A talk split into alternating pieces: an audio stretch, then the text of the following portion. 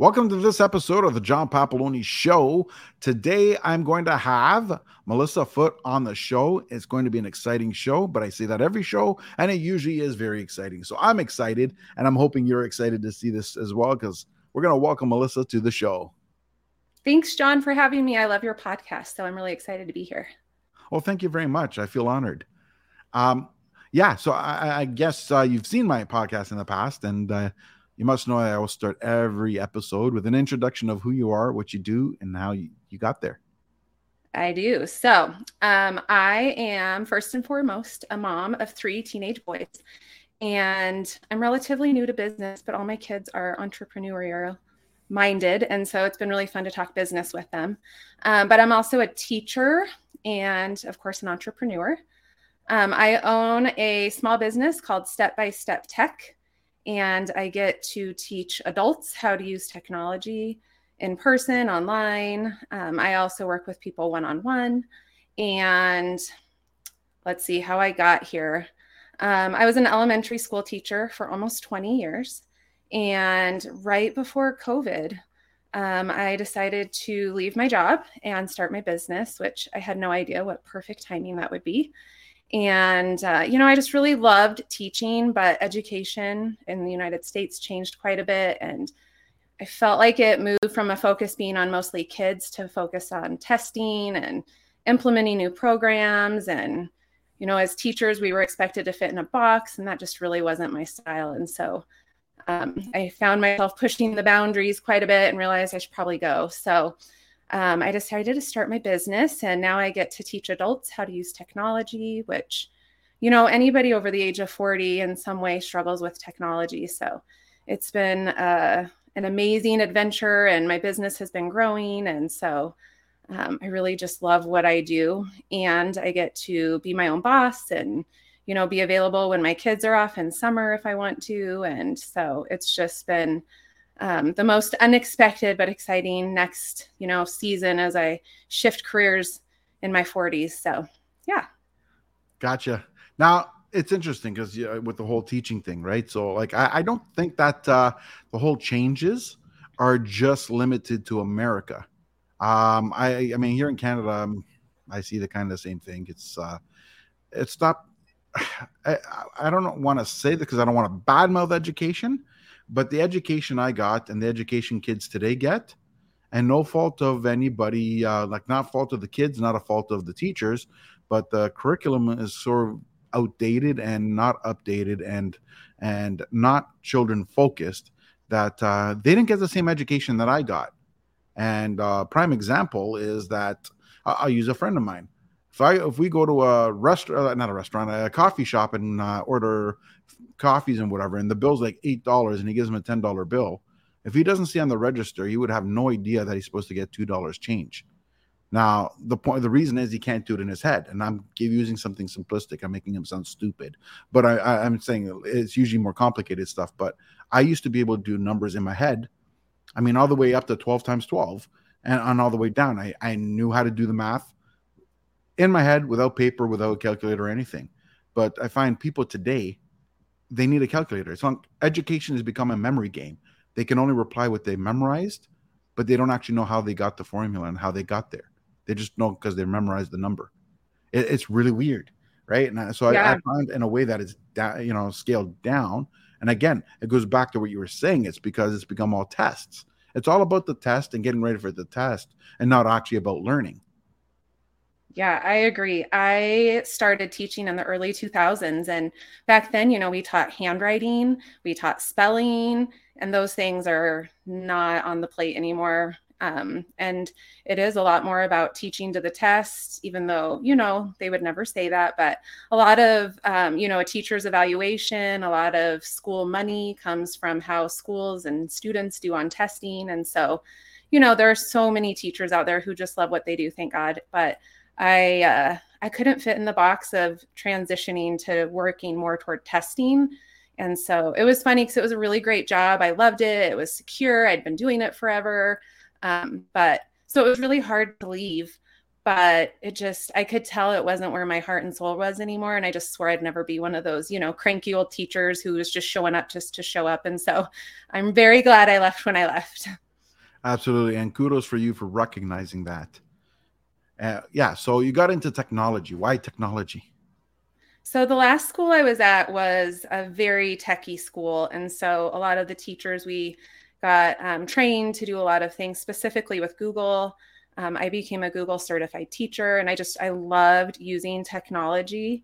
Um, you know, it's the way the world is going, and so it was like if we were going to keep up with our kids, we had to use technology just even to connect to the next generation. And so I loved technology, and so I I also love pictures, which is kind of the other side of my story. And so I've always been kind of the historian in my family. I'm the you know, annoying mom, aunt, sister that loves to take pictures of everything. And so I basically combined the two. You know, a lot of people who feel frustrated with technology, you know, still love taking pictures. And so um, I just found a way to start teaching classes that incorporated both how to use technology and how to start organizing pictures and creating systems because, as we all know, we're just going to keep taking more and more pictures. And so a lot of my classes focus on um, you know how to organize pictures how to get them printed and photo books um, it was really a combination of the two but uh, there was such a need for it and i teach mostly in retirement communities and so you know these are all the baby boomers people in their you know 60s 70s 80s who really grew up with photos and loved them and then they don't really understand how to use their phones and they're really easily frustrated and so I was able to kind of combine two of my passions, and that's how I got to my business. Very good. That's uh, yeah, yeah, I love that.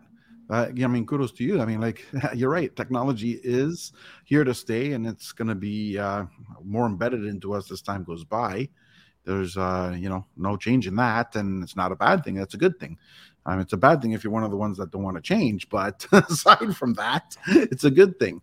Um, but how did like going to your photo love, like like for your love of photos? Was that something you had even as a kid growing up? Like it was photos your thing, or is that something you developed as you got older? Yeah, I really have always just loved pictures. I think you know. Um, I grew up looking at my grandparents' photo albums that my parents had, and you know, on the shelf in our living room, the um, you know, old yellow and green books that, you know, you lift up the page and they're like magnetic pictures yeah. underneath. And so um, I think I just grew up, you know, really loving family history. And then, you know, my parents had the photo books, you know, in the 80s where you slide the pictures in the little sleeves. And, you know, when I became an adult, I got into scrapbooking for a while. And I think it's always been ingrained in me. And, um, you know, I think for a lot of older adults that grew up with printed pictures when we got smartphones in the early 2000s, printing pictures became less of a priority. And people just knew their pictures were on their phones, but then they don't really know how to get there or how to share them easily and are easily frustrated. And so I thought I could kind of bridge the two, you know, people's love of photos and how to use technology because that's what we use anymore is smartphones. I mean, my kids are um, 18 and I have 13 year old twins. And, you know, my 18 year old, I have a couple printed pictures, you know, photo albums of him, but my twins were born in 2009. And I feel like their generation and older, you know, or younger aren't really going to have very many printed pictures when you look at how infrequently people are really printing. We just take them all the time, but we don't really print them, which they're not going to be going through our Facebook accounts and our, you know, that probably won't even exist down the road or going through our phones or whatever. You know, they want to have uh, pictures, you know, maybe they don't know it yet, but someday they'll want to share them with their kids and grandkids. So, um, just trying to bridge this, you know, this gap of going all of a sudden to digital pictures, but then people, you know, not doing much other than just having them on their phones.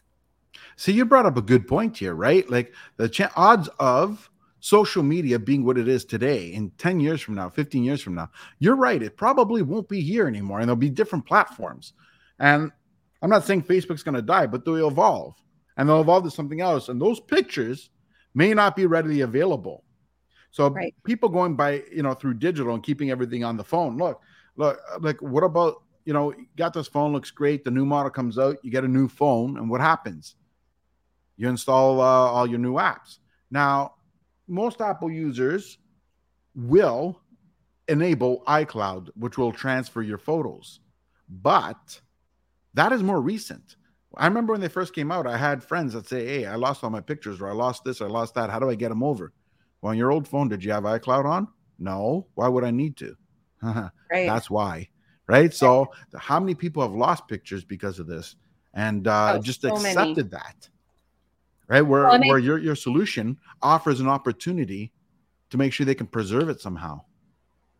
and that's really what it is is you know preserving and protecting your pictures because um you know and i'm not saying that because i print a photo book my kids are going to keep that photo book but if i make an album and i share it with them in apple photos then at least they have access to it down the road if something happens you know and so many people have so many great photos and they just they don't know what to do with them and it's become really digital clutter they just have clutter on their phone and Yes. um, I'm sure we've all been around somebody who's like, let me show you this picture from a wedding over the weekend. And then they scroll through their phone and scroll and they can never find the photo. And so, really, I just help people learn how to start organizing, how to share their digital copies with their kids, how to print them in photo books if they want to. Um, because you're right, down the road, kids are not going to be using the same platforms we use today like uh, you know it's likely there will be something that will be more innovative down the road so it just Absolutely. creates a way for people to preserve all the memories of your family that you know someday your future generations will want to learn or know or hear stories about And here's another thing for anybody that's going to be watching or listening. If you have an iPhone and you're using iCloud, check your emails because Apple would have sent you a notice that as of July 26th, they're no longer supporting the photo stream. So that means your photos will no longer be going to the cloud. When you get a new phone, your apps will transfer, your photos will not. So you're going to lose that if you don't back it up. So now it's ever more important to back it up to your computer or do what you said, print it out. And that's going to be a rude awakening for some because some people are not going to pay attention.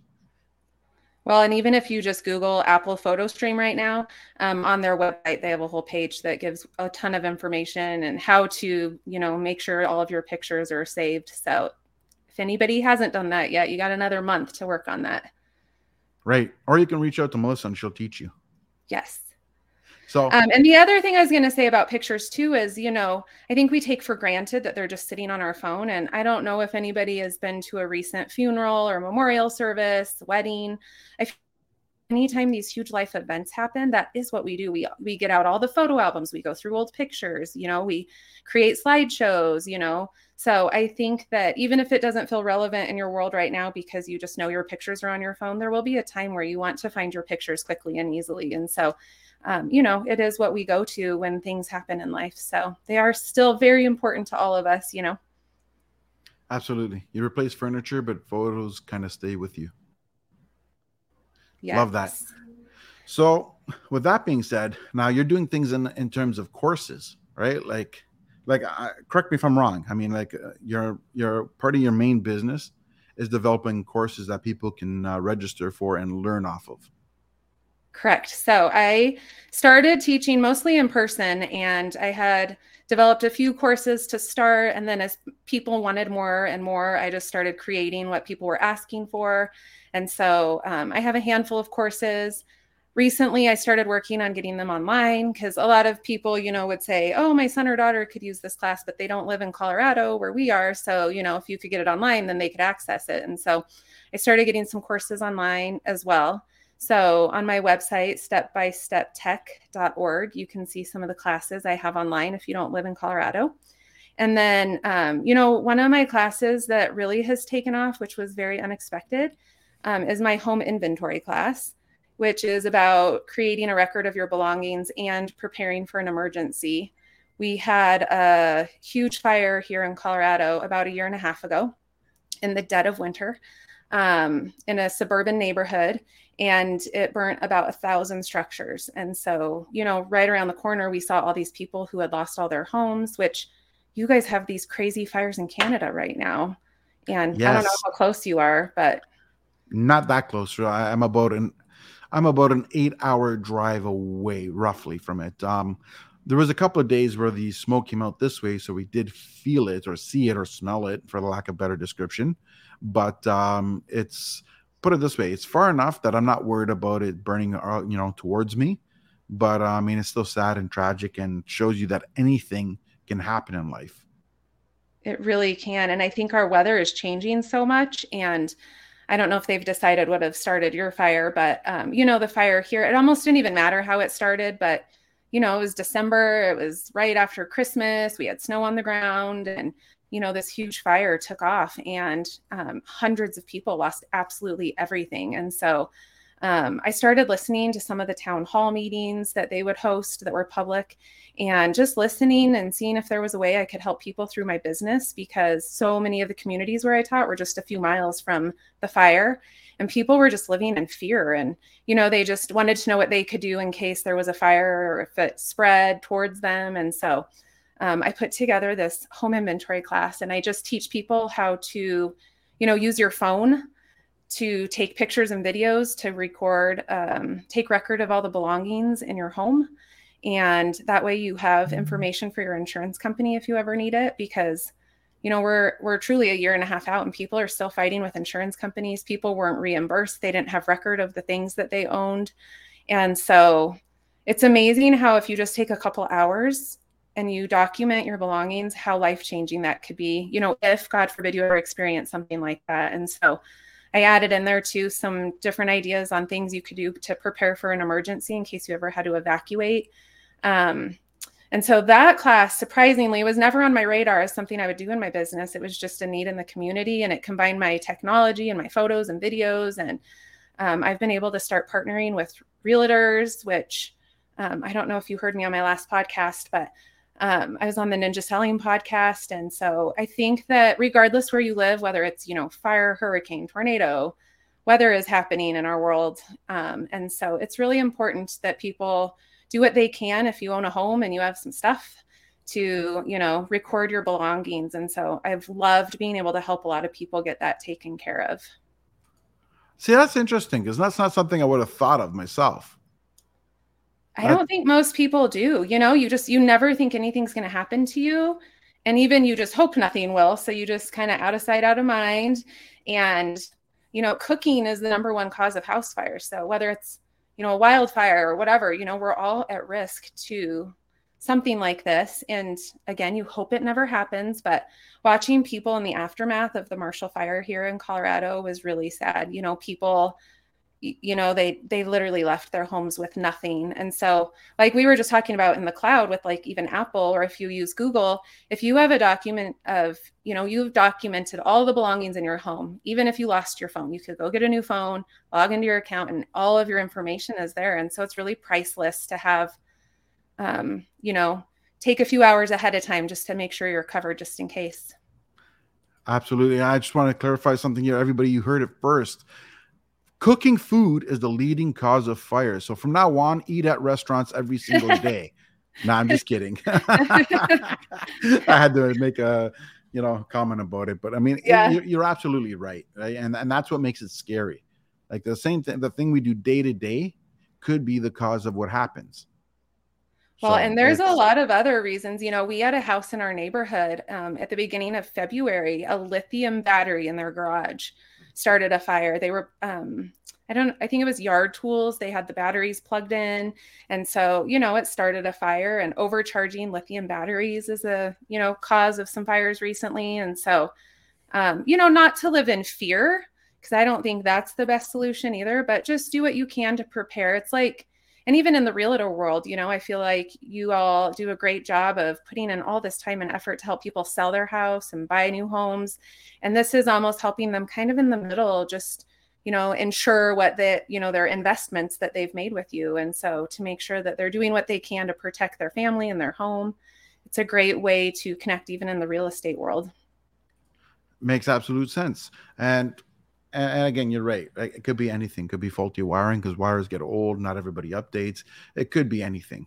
Um, and it's sad. It's tragic, but uh, you're right. So at least you have a resolution there. So that's a good thing. Yeah, that's a very good thing. And you know, it's interesting. Like when you started, did you think you were going to come up with courses, or was your plan the whole time to be uh, basically one on one or in person or group or something like that? Like, what was your initial uh, thought? It's really funny. I've become very open minded to, you know, just going wherever the universe takes me because in the beginning my plan was to actually make photo books for people. And so um, i had gone to this women's business conference in south carolina and i met all these women and i came home and i thought i was going to start my business. And um, i started making photo books for like busy moms people who were stressed out with technology. And so just helping them get their pictures printed and i really thought that was what my whole business would be and i really loved it but it was not lucrative and it didn't really feed my soul the way I thought it would. And so um, after some reflection, I thought, you know, I love teaching. Maybe I could teach other people how to do this. And so that's where the teaching came in. And, you know, I don't know why I didn't think of that in the first place, but that ended up being really where my business, I think, took off. And so started teaching in person, and it was actually right after COVID. And so a lot of people were just sick of being home and not being around other people and sick of Zoom. And so it was great because I was able to teach in person. And then, you know, as people were, you know, asking if I could offer my classes to friends and family who didn't live here, that's where the online part of my business came in. And so I love both. I love in person, I love online. Um, my classes are all pre recorded. So any of my online classes people can do at their own pace whenever they have time. Um, the one-on-one is really great because sometimes people have special projects they want to work on or things that don't really apply to an entire class and then even recently i didn't realize this would become part of my business but i've started doing speaking engagements and you know sharing my story and my business with other mostly female entrepreneurs and so i had no idea how much i would love that so um, i hope to continue offering you know my classes and increasing courses that i offer online um, but I also love being able to speak and be in groups of other female entrepreneurs or any entrepreneurs, you know, but it's really just grown and it keeps growing. And I just, I keep um, pushing myself out of my comfort zone when things pop up. It's just like I say yes before I can even think about it. And then surprisingly, most of the time, it's an amazing addition to my business. So I'm really open to anything. At the core of it, though, is really teaching adults how to use technology where they are frustrated. Right, which which brings up a point, right? Like I mean, I love how you were able to get online and do an online course because in a way that's scalable. Let, let's be right. honest, if you're still doing the one to one or even in person, even small groups, you're still limited on how big you can grow. Now, it doesn't matter how much you want to grow, you would still be trading time for money. Right? 100%. Where doing courses gives you opportunity. Now, you can still offer the one on one and become a premium product. Customization, like you said, that is another opportunity. So I love the fact that you're always forward thinking that way and finding the ways to expand the opportunity while still in the same realm. Yeah, and it's been really interesting. Um, just being open to different opportunities that come up, and it's just interesting. You know, uh, even being on a couple podcasts is something I never even imagined, but it's been great. You know, opportunities come up and it's such a, a great way to share what I do with people who don't live in my bubble here. And, um, you know, ultimately, so our twins are 13, they're going into eighth grade. And so our our dream my husband and i's dream someday down the road we're going to live on a beach somewhere and i'll have my whole business online and it will be very scalable and i won't be showing up in person to things anymore and i'll be able to you know create new content new courses um, depending on where the world goes with technology but ultimately i will be doing all of it remotely from you know some beach chair with a drink with an umbrella in it or something so now i got to be careful because that's what everybody accuses me of doing as a realtor, everybody thinks that the realtor's job is just so easy. What we do is we put a sign in the lot, we go to Maui, sip margarita, and take their money for sipping margarita, and we use their money to pay for our way there. And, and then only, that's right? our yeah, exactly. so when you said you were going to do that, I go, oh, you're touching a, a, uh, touchy subject here. I'm just kidding.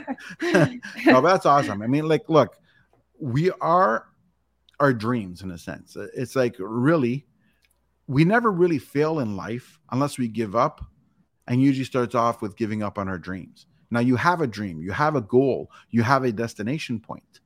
So that gives you that reason to keep on striving, to keep on growing. Because if you're not growing, you're dying. And that's the key fundamental thing, right? So I love that, right? So you're, and that's the other thing. So with that being said, now you got the courses, you're going to increase content, you're going to, you know, you do more podcasts, which you didn't think you were going to, do, but you're going to do it. So that's kind of great. Um, what do you, what would you say, like throughout the whole process, what was your biggest challenge here? Like, what did you struggle with? Well, I think going back to even just leaving teaching in general, it was really hard. It was a hard decision. You know, my parents are very hard workers, but they grew up with the mentality of kind of work for the man, have a great 401k. And they were amazing examples to me of hard work but I think nobody in our family owned a business or had been an entrepreneur. So it was really, um, you know, hard for people to understand how I would even attempt to do something like this. And so I've had a, a ton of great supporters, but I've also had a lot of naysayers. So even just taking a leap of faith to leave a job that was so secure, and I was, you know, a couple years away from being able to earn retirement. And so people just thought I was absolutely crazy. And so um, I would say one of the biggest in the very beginning was just listening to my gut and not listening to other people. And then, of course, as I started my business, um, I looked at a lot of the failures I had as opportunities for growth. And even looking back, I feel like I fell on my face a lot and I didn't even realize it because I just knew when I left teaching, I left all of my classroom, everything I'd ever bought, invested, I left it all behind because I did not want it to be a backup plan for me. And so as I started my business, every time I failed, I just knew I wasn't going back to the classroom. So I had to get back up and whether it was pivot, try something new, um, you know, really own my mistakes but I think just learning and growing in business as someone who didn't go to business school, wasn't raised by entrepreneurs, that's been really challenging, learning how to do all of the things with a business. So, yeah, I want to touch upon something you said there, Ray, because you had a lot of uh, support and you had a lot of naysayers. And a lot of times people have naysayers. In fact, usually the naysayers are a reflection of their own feelings, not yours. And what ends up happening is somebody can't imagine themselves doing it. So it's almost like they don't like the fact that you're doing something that they can't imagine themselves doing. Um, it's a weird concept, a weird thing, but it seems to be a common story. But where I'm curious is what story were you telling yourself in your head when all this think, was going on? I think I my, you know, automatic response was they're right, you can't do this. You should just go back and get a teaching job, which wouldn't have been hard to do because even as I left teaching, I had offers to come back. So I easily could have gone back, but um I had to be really conscious of digging deep and going, nope, I don't want to go back. I can do this. I can do this. I can do this. And so um it wasn't a natural inner voice, but I knew I had to push myself to follow this, you know, calling and to make sure that I wasn't just settling for what was comfortable. And at the same time, my kids were getting a little bit older, and um, all three of our boys are very business minded.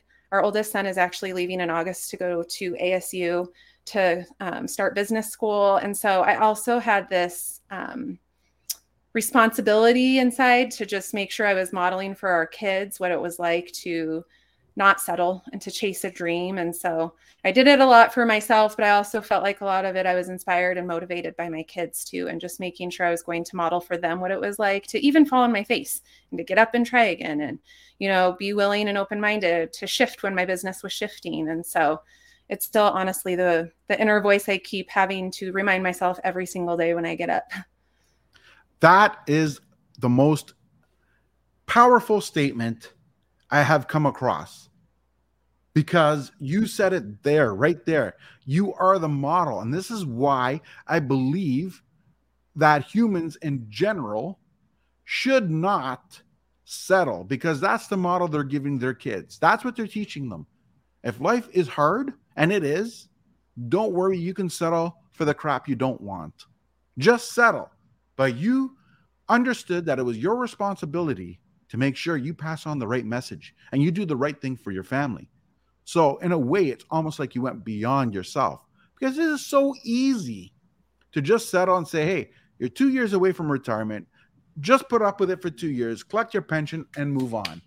But you recognize that that sent the wrong message home and you weren't going to be that person. So you took true responsibility. Kudos to for you know to you for that because a lot of people would not do that. They would, uh, in a way, you know, be selfish for a lack of better description and just think of how easy it could be for them by taking that cop out. Well, and it's even, um, you know, more recently grown into opportunities to share my story and uh, my business with, you know, other entrepreneurs, like I was telling you. And I realize how many people are out there who have an idea or want to start a business, but feel like they just keep having to do their nine to five, which in a lot of cases you do. And it's admirable that you just keep your dream going wherever you can, even if it's, you know, late at night or on the weekends or whatever. But I think there are a lot of people who are intimidated by just jumping in because they've been fed this message in the world that you know having a secure job is the most important thing and i feel like a lot of people miss their calling because they are safely you know just continuing to stay in the same job over time and so if i can even inspire some somebody with my story to jump in and do their own business i think it would be um, a huge gift for me too to be able to share you're right and i love that because like in, in a sense, what we can do in this world and how we make our mark is by helping other people. We, uh, by helping other people, sometimes we're helping ourselves. Our dreams right. are never made by ourselves. It's always a result of who you're around, who you surround yourself, who you lift up. They lift you up. It's like you are who you're around, right? You know, it's like I heard a saying from someone that said, uh, "Show me your friends, and I'll tell you who you are." right? I, was Marco Mark Mark Merrill. He was a wrestler. He said that, and uh, and it's so true because you're you're who you collaborate. Collaboration is what leads to growth, and you only like for the, for the people that uh, are too afraid to take the leap. Now I get it. There's responsibilities in life, and that's part of the reason.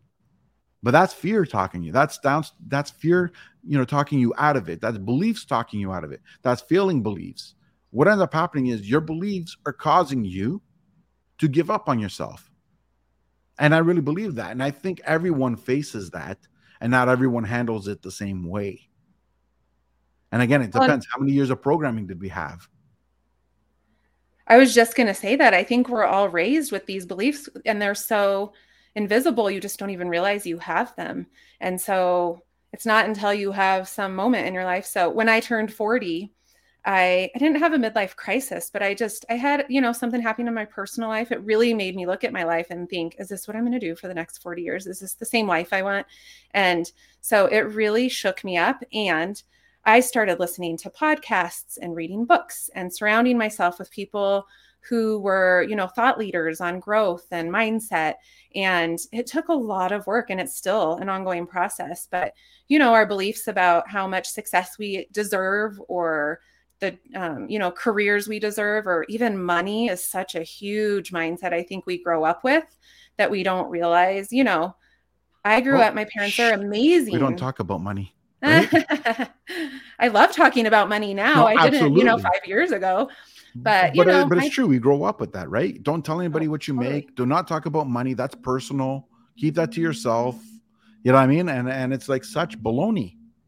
And people who make money aren't good people or you know they're probably not making money honestly or whatever people's stories are you know? I feel like we all grew up with all of these stories and so it's not until you um you really look inside and realize what your beliefs are and then really work on them that you can change and even for me you know i don't want to pass along some of the mindsets that i grew up with to my kids. I want my kids to think they can do anything they want if they work hard. And so I hope I'm just modeling this. And I'm so grateful that I've, you know, where I could almost be in retirement, I'm now starting this entire new season of life and I it fuels my soul and I love it and I think I'm passing on things to my kids I wouldn't have had I not gotten out of my comfort zone.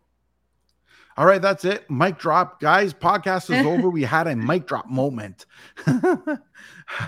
but uh, honestly speaking, I mean, but that was great. That was really good. I mean, that that's powerful. I love it.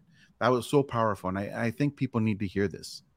So, with that being said, going back to it, we talked about all the negatives. Now let's get into the positive side of it. I'm sure there was a moment in time where you went into your business and you thought, I had all these doubts, I had all these worries, I stuck to it, and you have that what I call that aha moment. And that aha moment is sort of the, you know what? I found it. I found what's working. I found what's driving. I found my my my happy zone. This is where I'm supposed to be. Now, sometimes we get more than one in our life, but what was your latest one? Like, what was that aha moment with this business where you you realized this was it? That was the right choice. I think probably a couple years ago. I have a couple, but I'll just tell you two. I think a couple years ago, I was teaching an in person class in a retirement community.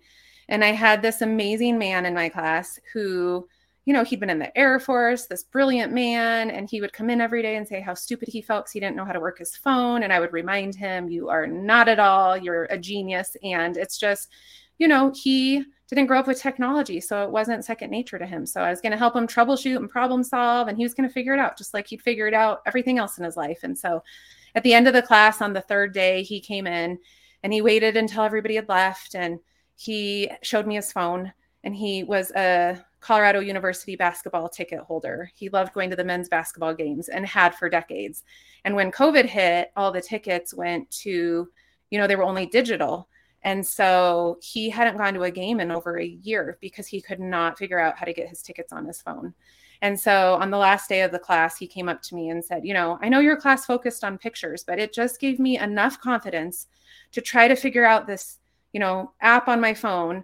And he pulled up his CU men's basketball tickets and he said he was going to a game that weekend. And I just thought, you know, this isn't about the money, although, of course, we all need to make money, but it's really about empowering people and helping them realize that you know they can problem solve and troubleshoot in areas that maybe they didn't think they could before and um, i tell that story because i just that was the moment for me that i knew i was doing the right thing i was teaching and empowering people and all of the other parts are important but not as important. So that was an amazing moment. And i've had a lot of those since then of just people who you know our world's gone to a lot of things on our phones and especially since covid you know older people have to check in for doctors and e-sign documents and all these things that are really in our face now that um, i'm not necessarily teaching them how to do those things but even just giving them a little bit of a boost and some confidence and some support so that they know they can do all of those things absolutely. Now what would you say to someone who's uh you know kind of doing the basics with their with their phone just say or whatever technology? They're maybe an aspiring entrepreneur but the technology side of it scares them and they're hesitant. What what would your advice be? Well i think for one we just we really need to embrace technology because that is the way the world is going. And i know a lot of people dig their heels in but at some point we you will have to accept that you have to use technology in your world whether it's your personal world your professional world whether it's figuring out how to connect with your kids and grandkids, whatever it is. So I think just embracing that this is going to be a, you know, a part of all of our lives moving forward. I also think that seeking resources, there are a million resources out there, not just me. And I love serving and I would love to help people, but there are so many resources out there that when you get frustrated before you know you want to throw your phone against the wall, jump on your computer and even just Google or look in YouTube, there are so many videos and resources to help people in any area you could possibly imagine. And um, I think one of the the really important lessons I want people to take away from my classes is that a lot of times it's just about having the patience to troubleshoot. And I think sometimes people feel fearful that they're going to hit buttons on their phone and delete things, but it actually takes a lot more than you think to break or ruin anything. And so a lot of times it's just, you know, taking deep breaths and being willing to to troubleshoot. So makes sense. Love that. Now, in light of time, I'm going to ask you two more questions before we go into what I call the lightning round. Perfect. So, second last question is going to be how do you know you've had a successful day? I think we make it a priority to sit down at the table and eat dinner with our family every night without the TV, without phones. That's something we've always done. Our oldest son is 18. And so even some of their friends come over and know that's the drill. And so um, eating dinner, reconnecting as a family at the end of the day is probably the biggest part of success in my day, especially as my kids are getting older and teenagers don't really want to hang out with their parents. So um, that is mm-hmm. the most successful part of my day. But as far as professionally, I think as long as I've connected with someone who needs a little bit of help or, you know, whether sometimes even my connections are personal, you know, people who are living in some of these retirement communities can be lonely. So whether it's I've helped them with technology or listened to their story or whatever that might be, just connecting with my clients is also a huge um, indicator that I've had a successful day. Absolutely. And see, again, I love that because you know what? It is so true. And that we are beings that are meant to be interconnected with each other, like whether we like it or not. And we thrive on that. And I think depression comes from us trying not to be that way. So it's kind of uh, uh, uh, you mentioned very important parts, right? Like little things like connecting with family at the end of the day for dinner, like keeping that tradition. I think that that is that is the ultimate success. Love that. Well, and I don't know if you've heard on um, there's been a few recent podcasts that talk about some study that Harvard did about um, generationally over you know decades. They've studied these people to see who are the most happy, and it wasn't the people who were the most happy weren't people who had the most money, the most success whatever it might be, the people who were the happiest had the best relationships.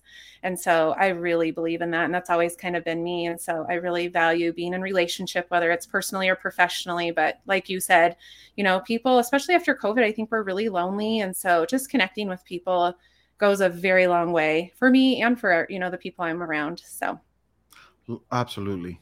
All right. Last but not least, anyone who wants to get in touch with you and find you, where would they go? So I am on Facebook. You can just look up my business, Step by Step Tech. I am on LinkedIn. Um, it's Melissa Foote, my last name, which ends with an E. Um, Melissa Foote, Colorado. And then, of course, my website, which is stepbysteptech.org. Fantastic. All right. So now let's get into the lightning round there's going to be just some fun questions, uh, more personal questions about you, and I, I think uh, you know it'll get to you know give people an in, inner uh, sight or inner uh, path towards how you think. yeah. Question one, which is one of my favorite, is what is your favorite food? Um, I'm like a child. My favorite food is definitely ice cream. Um, I could eat it for any meal of the day. So breakfast, lunch, and dinner. Yeah, I could do it. It's not a very good model for my kids though. So often um, street tacos would be my second favorite. That um, I love tacos. Oh, another good food. Yes. Love that. Uh, favorite vacation spot and why? Uh, we went to Aruba a couple years ago, and that was the most beautiful beach I'd ever seen. Um, they just, I don't know if you've ever been there, but the sand is just white and soft, and the ocean is so calm and beautiful. It's the most amazing place I've been so far. Love that. I've never been to Aruba, but I kind of want to go. So that's one of my uh, bucket lists. Highly recommend. And it feels a little off the beaten path, and it's it just feels a little slower than like you know some of the more um, touristy kind of beach vacations. It's very calm. We didn't take our kids. It was amazing. Nice. Favorite podcast or book? And or book? Uh I love The Go Giver. It was one of the first books I read when I started my business. And have you read it before? I have not, but I've heard of it it's it's more of a narrative it's kind of a fable but it's more about you know teaching that it's more important to give than to get. Yes. so the whole go giver is that if you just give in different areas of your life ultimately it will bring you success. And so i really like the ideas in that book. It's just a lot about serving and how if you do what you love and you're serving people the money will come. And i i wholeheartedly believe that. So 1000% one thousand percent. See, that's what I want. What I always preach, right? Because I, I, believe the long gone are the days that you have a product and then you post a uh, newspaper ad or a flyer or a sign, fifty percent off, twenty five percent off, two for one. Long gone are those days. Now, maybe your uh, parents or your grandparents would still fall for that because that was their era. But I think today's generations, in a sense, for lack of better description, have wised up, and that no longer drives them. So now what drives them? It drive again, it goes back to relationships and some form of way of making them them feel good. And what feels good? Giving. So when you when they see people giving and are going beyond themselves, that makes them feel good. And then people want to reciprocate. And then that kind of, you know, as long as you're doing it because you want to be helpful and be of service, as you said, that works. Now everyone can tell who a phony is. Oh, you're just giving something because you want something from me. That doesn't work. If you're doing it because I want something, you're gonna be you're gonna be casted as that fraud because people will catch on. You might fool one or two people, but the majority will catch on. But if you're doing it because you enjoy it and you love helping people, it comes around. I agree. And I think too, you know, it took me till I, I'm 44 now. So it took me until I was in my 40s to figure this out. And I think that my previous career led the path to get here. You know, if I hadn't have taught for so many years, I wouldn't be where I am. So I think for some people it comes sooner than others, but I think when you're doing something just to make money, people can read you and know that that's the case. And I think when you're authentically doing something because you have a passion for it, that comes through too. So I do think it's really important to, you know, be authentic in what you're doing in your business. Exactly. All right. Last but not least, if you were given unlimited amount of money, but you had 48 hours to spend it, what you spend it spend, you get to keep. What you don't spend gets taken away. What would you do? Any amount of money. This is as much money as you want. Like I said, unlimited. The only catch okay. is you can only do what you what you know whatever you can do in 48 hours. You have a time limit, not a uh, money limit. Okay. I would definitely invest in um, Apple and Amazon. I would um, create trust funds for my kids that hopefully could build, you know, provide generational wealth. I would we've all I've never been to Europe before, so I would pay for a really massive trip for me and my family to go on, you know, maybe prepay if I have to spend it in 48 hours, yes, but yes. you know, pay, you know, hire a travel agent or whatever and um, put together a month long trip in Europe.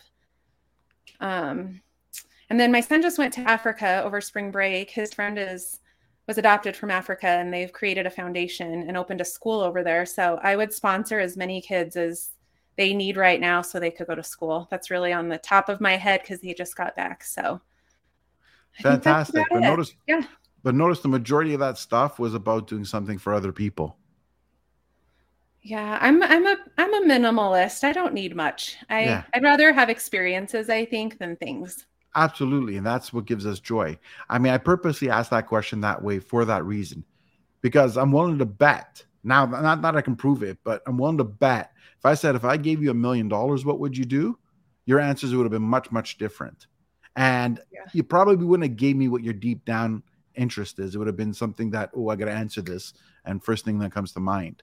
And what I mean by that is a lot of times when you ask a person, what would you do with a million bucks? Well, I'd pay off my mortgage. I'd buy myself this car. I'd finish this and whatever. It's all like little monetary stuff because they don't know what the, you know, a million bucks seems so limited. They don't know what to do with it. Right. Where yeah, the way I word term it, too. Yeah. Yeah. Yeah. Where the way I word it gives you endless possibilities and gets a person to think, hmm, what do I really want? And then you I get that, that, answer. Question. Yeah. Yeah. So that's why I ask it that way. Yeah. I love it. It's a great so, question. Thank you.